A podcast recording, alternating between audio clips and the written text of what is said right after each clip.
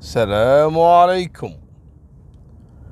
قبل أقول لكم قصة الليلة أحب أوضح أن في بعض الجرائم أنا مستغرب من يعني بعض التعليقات.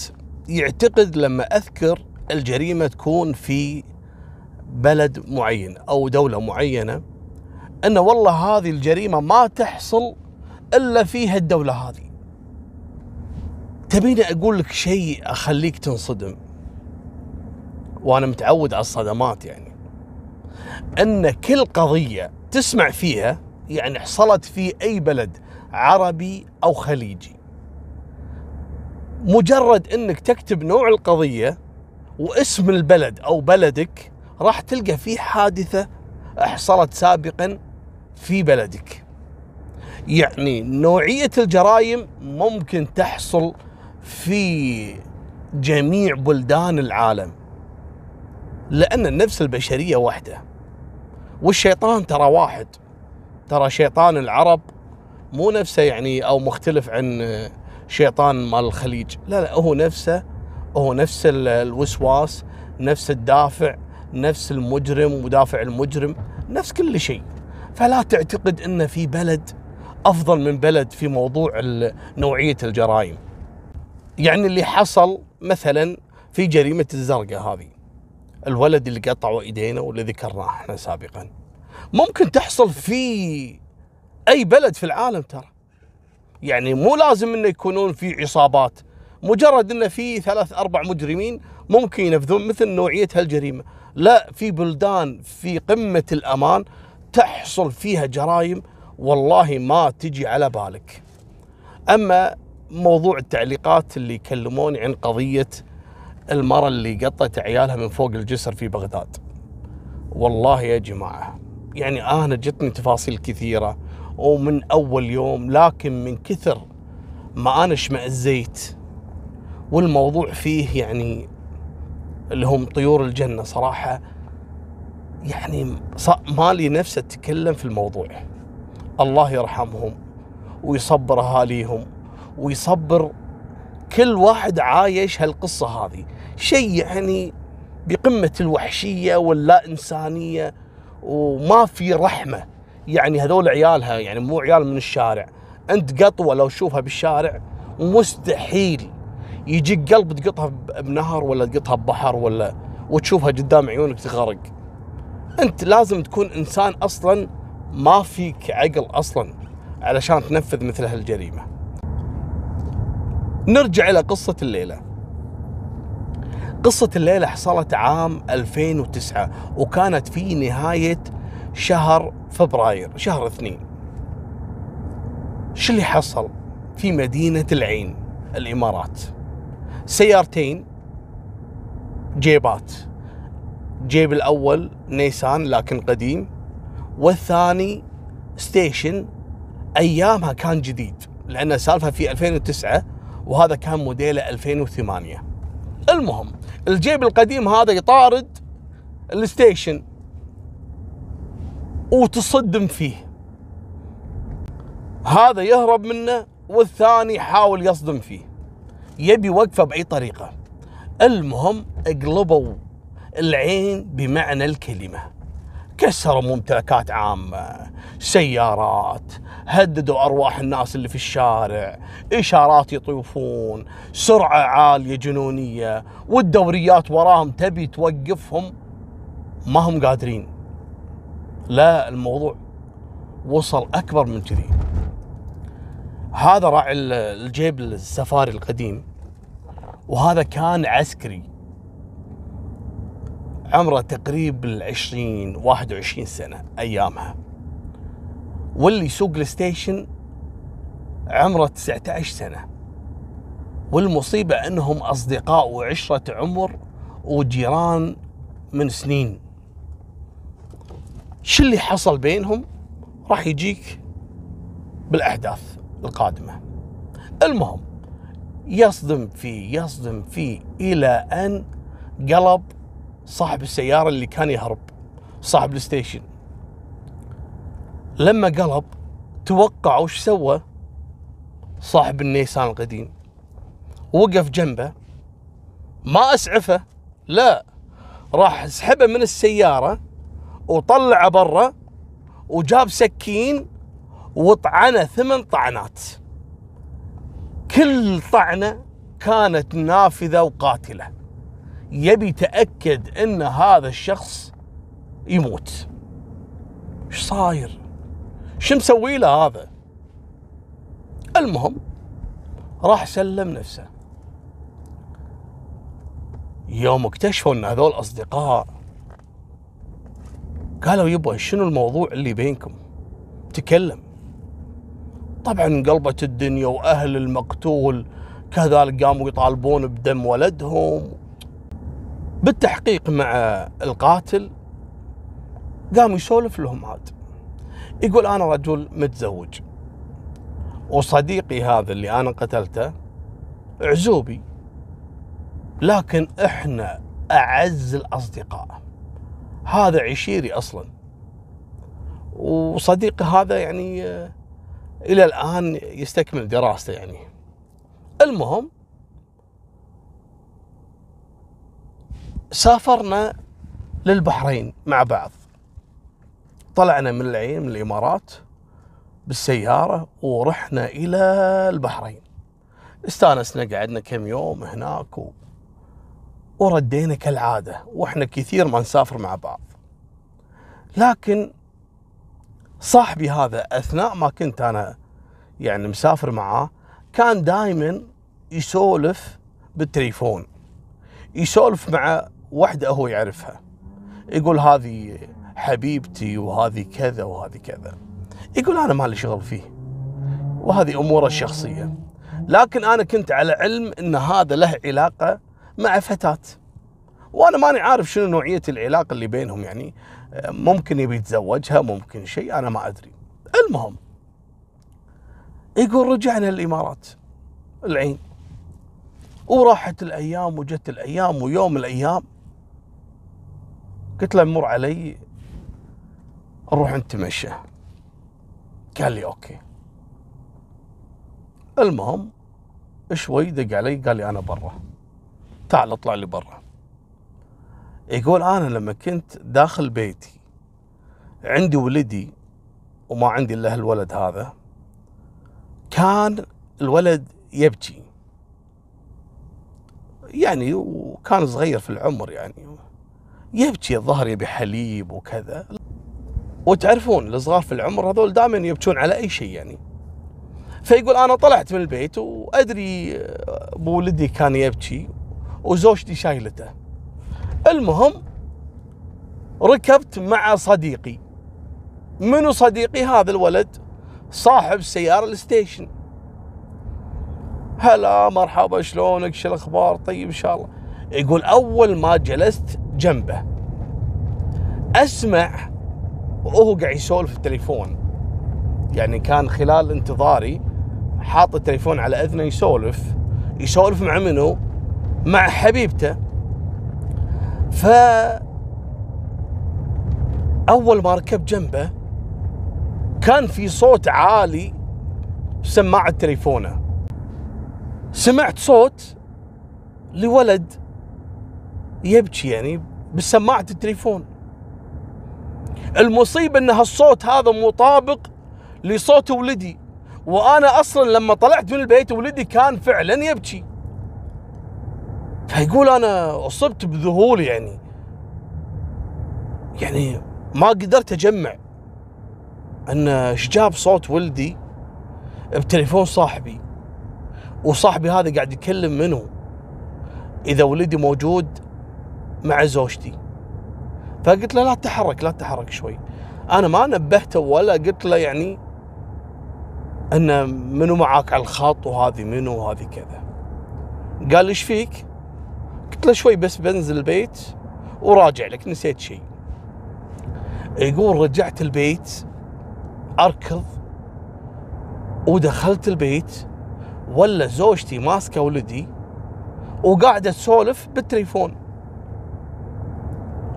قلت لها هذه منو اللي معك على الخط؟ قالت هذه أختي. سحبت منها التليفون على طول ولا هذا صوت صاحبي اللي هو صاحب السيارة اللي ينتظرني برا. عشيري ورفيجي وعشرة عمر بيننا. هني أنا عرفت أن صاحبي هذا نذل وكان يكلم زوجتي من وراي. أنا أبي أوقف نقطة بس قبل لا أسرد الأحداث.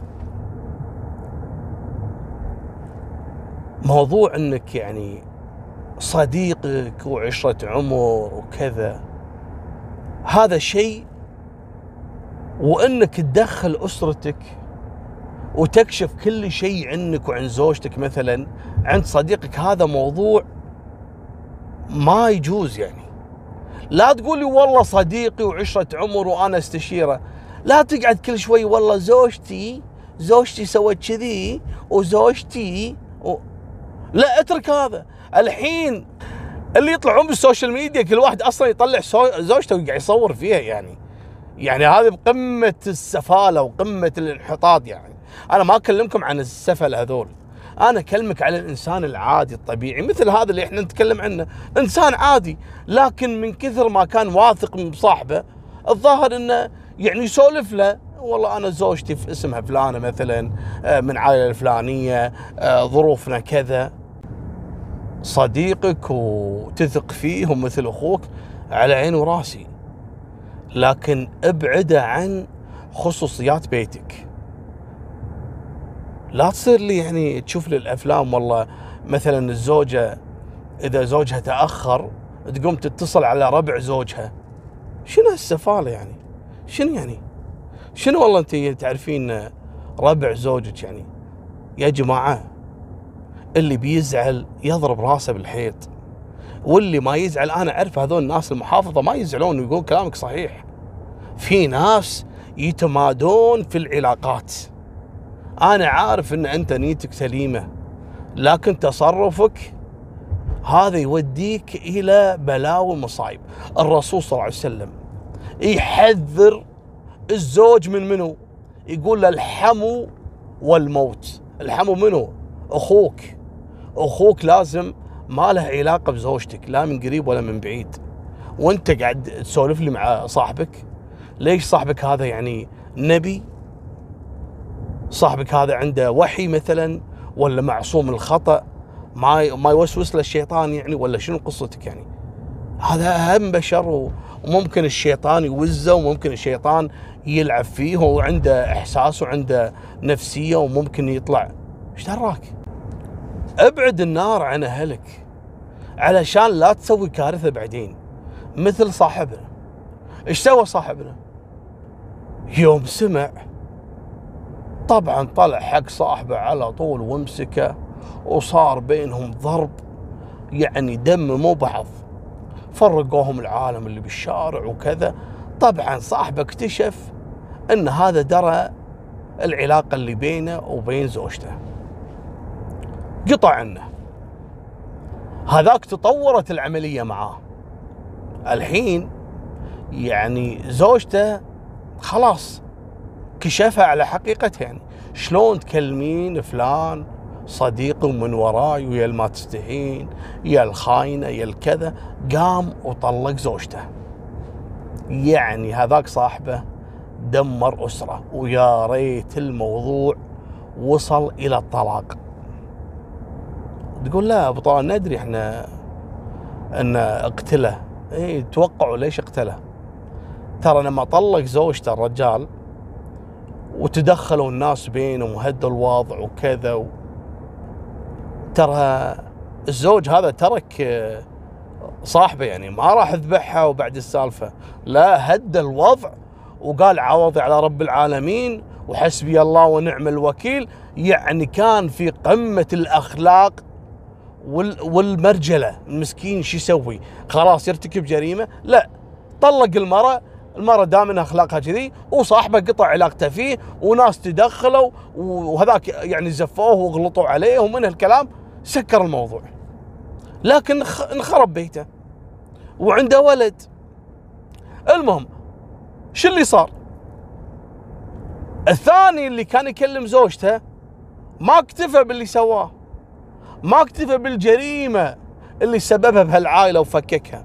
لا لأن أصحابهم كانوا مجموعة واحدة. فكانوا بعد أشهر طبعا من السالفة يلتقون في نفس المكان. هذا ما يكلم هذا وهذا ما يكلم هذا.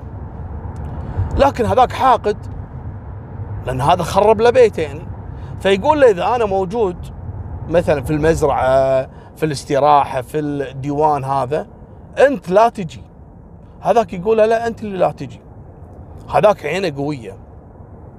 والمصيبة لما اكتشف الولد اللي هو العسكري أن صاحبه إلى الآن وهم بعد ما طلق هذاك زوجته يفتر بسيارته دائما حوالين بيت طليقته. يحاول إنه شنو؟ يضبط العلاقة معاها بما إن صاحبه خلاص فل. لا وكان ينشر الكلام مع عند الناس إن أنا خلاص بما إنه طلقها أنا باخذها. شوف شوف الولد هذاك يعني شلون قلب أفعى. من صديق وعشرة عمر يعني خلاص ما يبي يعتق صاحبه حتى في آخر اللحظات. انتبه العسكري على موضوع إن هذاك صاحبه قاعد يفتر بسيارته دائما يروح يمر ويجي وكذا عند بيت طليقته. فالتقوا مرة في ظهر استراحة أو ديوان وكانوا أصحابهم كلهم موجودين. طبعا هذاك من القهر اللي فيه كان شاري له سكين وحاطها في جيبه يعني يعني مرات يوزه الشيطان إنه يرتكب فيه جريمة ومرات يتعوذ من إبليس يقول لا ليش أضيع مستقبلي؟ ليش أضيع ولدي؟ ليش أضيع كذا؟ ممكن انه تنحل الأمور بدون ما أرتكب جريمة. يعني كان في صراع داخلي. مالكم بالطويلة. يوم التقوا آخر مرة قال له العسكري قال له شوف يا فلان ترى أنت صاحبي وعشرة عمر وبعد ما تسببت بطلاقي من أهلي زوجتي وخليت يعني حتى ولدي الحين بعيد عني. لكن أنا بقول لك شيء. أنا سمعت إنك رايح راد وتفتر عند بيت طليقتي وتحاول إنك يعني تضبط العلاقات و... شوف ترى أنا عندي ولد. وأنا ممكن يعني زوجتي عاقبها كذا لكن عشان ولدي ممكن إني أرجعها. فابتعد الله يخليك. لا تخليني ارتكب فيك جريمة. اطلع من حياتي. انت ما عندك غيري. يا ابن الحلال ترى المرأة متزوجة وعندها ولد. دمرتني ودمر. الحريم مليانة. يا أخي انت عزوب يروح اذرف طس. روح أي دولة في العالم روح تزوج. أي بنت تعجبك في العالم. ما جيت إلا عند متزوجة. شيطانك ملعون خير يعني. توقع وهذاك شنو قال له؟ وقدام أصحابه. قال له اسمعني أنت الحين متمسك فيها علشان الولد؟ قال له إي أجل عشان منو؟ قال له إيش دراك؟ إن هالولد هذا من صلبك. أنتوا فهمتوا شنو قصده؟ طبعا لما قال له هالكلمة وقدام أصحابه هذاك خلاص. انكسر عنده يعني حاجز الصبر ويروح ركض إلى سيارته ويطلع السكين اللي كان مشتريها. تقول أبو طالب كان يحطها بمخباته أول كان يحطها بمخباته لما تعود من الشيطان قام يخبيها داخل السيارة. راح ركض للسيارة طلع السكين وجاء يركض على صاحبه. صاحبه يوم شافه ماسك سكين والرجال يبي يذبحني وربعه قاموا يصرخون ويقولون حق هذا اطلع انحاش فكنا من شرك. ركب سيارته وانحاش. وصارت المطارده اللي تكلمت عنها في بداية الفيديو. مطارده كانت من أعنف المطاردات يعني أتلفت فيها العديد من السيارات والممتلكات العامة. المهم إلى أن انقلبت سيارة الولد وسحبه مثل ما قلت لكم العسكر وقام وطعنه ثمان طعنات الكارثة وين؟ والصدمة الأخيرة القاضية أهل المقتول ورغم أنهم يعرفون قصة ولدهم وأنه تسبب بطلاق صاحبه من زوجته وأنه كذلك مستمر في ملاحقتهم وسالفة لما قال له أن ولدك ما هو من صلبك وقدام ربعه وهذا اللي خلت العسكري يقوم بقتله كانوا يدرون بالقصة وفي شهود. المصيبة أهله قاموا يطالبون بدم ولدهم. يعني يقولون إحنا ما إحنا متنازلين. وفوق هذا شنو؟ كانوا يطالبون بولد ولدهم. ضيعتنا أبو طلال. منو ولد ولدهم؟ هذاك لما قال له بالاستراحة أو بالديوانية قدام اصحابه إن إيش دراك إن الولد اللي عند طليقتك إنه من صلبك. هو يقصد إن هذاك ولده هو ما هو ولد العسكري. على أساس هذا ذبحه. فقاموا أهل المقتول قالوا بعدين الولد اللي عند طليقته هذا ولد ولدنا. وإحنا نبيه صراحة يعني سواء حلال كان اللي اللي بينهم حرام إحنا نبي الولد. هذا ولد ولدنا. وولدنا مات. وما عنده ذرية. على الأقل هذا من ذرية ولدنا. نبي. طبعا مو فوضى الدنيا. قالوا خلاص. بعد عدة محاكمات ومرافعات خلاص أوكي. نسوي له فحص الدي إن اي تبون الصدمة؟ الصدمة يوم فحصوا الولد ولا أصلا هذا ولد القاتل ولد العسكري وما في أي شبهة في الموضوع. يعني أصلا كلمته ولدهم مقتول كانت فقط يبي ينرفز العسكري.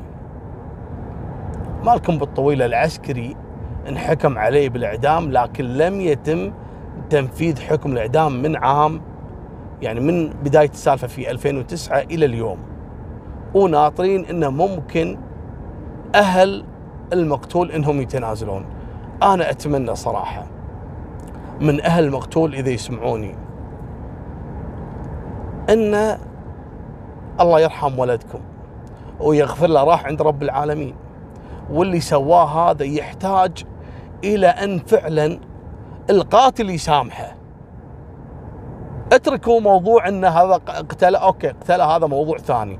لكن ولدكم عليه دين عند رب العالمين. لازم القاتل هذا المسكين اللي انظلم واللي انقهر واللي دفع ولدكم إنه يرتكب جريمة ويطلق زوجته ويتم ولده ويشكك في نسبه محتاج ولدكم اللي متوفي إن القاتل يسامحه. تنازلوا عنه وخلوه يسامحه ويغفر له لأن ولدكم عند رب العالمين الله يرحمه ويغفر له. لكن ذنبه متعلق بعفو الأشخاص لأن بينه وبين العباد. واعفوا عن الرجل هذا المسكين كافي مسجون من 2009 إلى الآن على قضية يعني ولدكم دفع دفع أنه ينفذ هالجريمة. الله يستر عليكم. واحرصوا يا جماعة برسم الحدود بالعلاقات بينكم وبين أصدقائكم. صديقك على العين والرأس لكن بيتك وزوجتك وأهلك وخواتك وأمك خط أحمر. هذه نهاية سالفتنا. الله يحفظكم. وفمان الله. مع السلامة.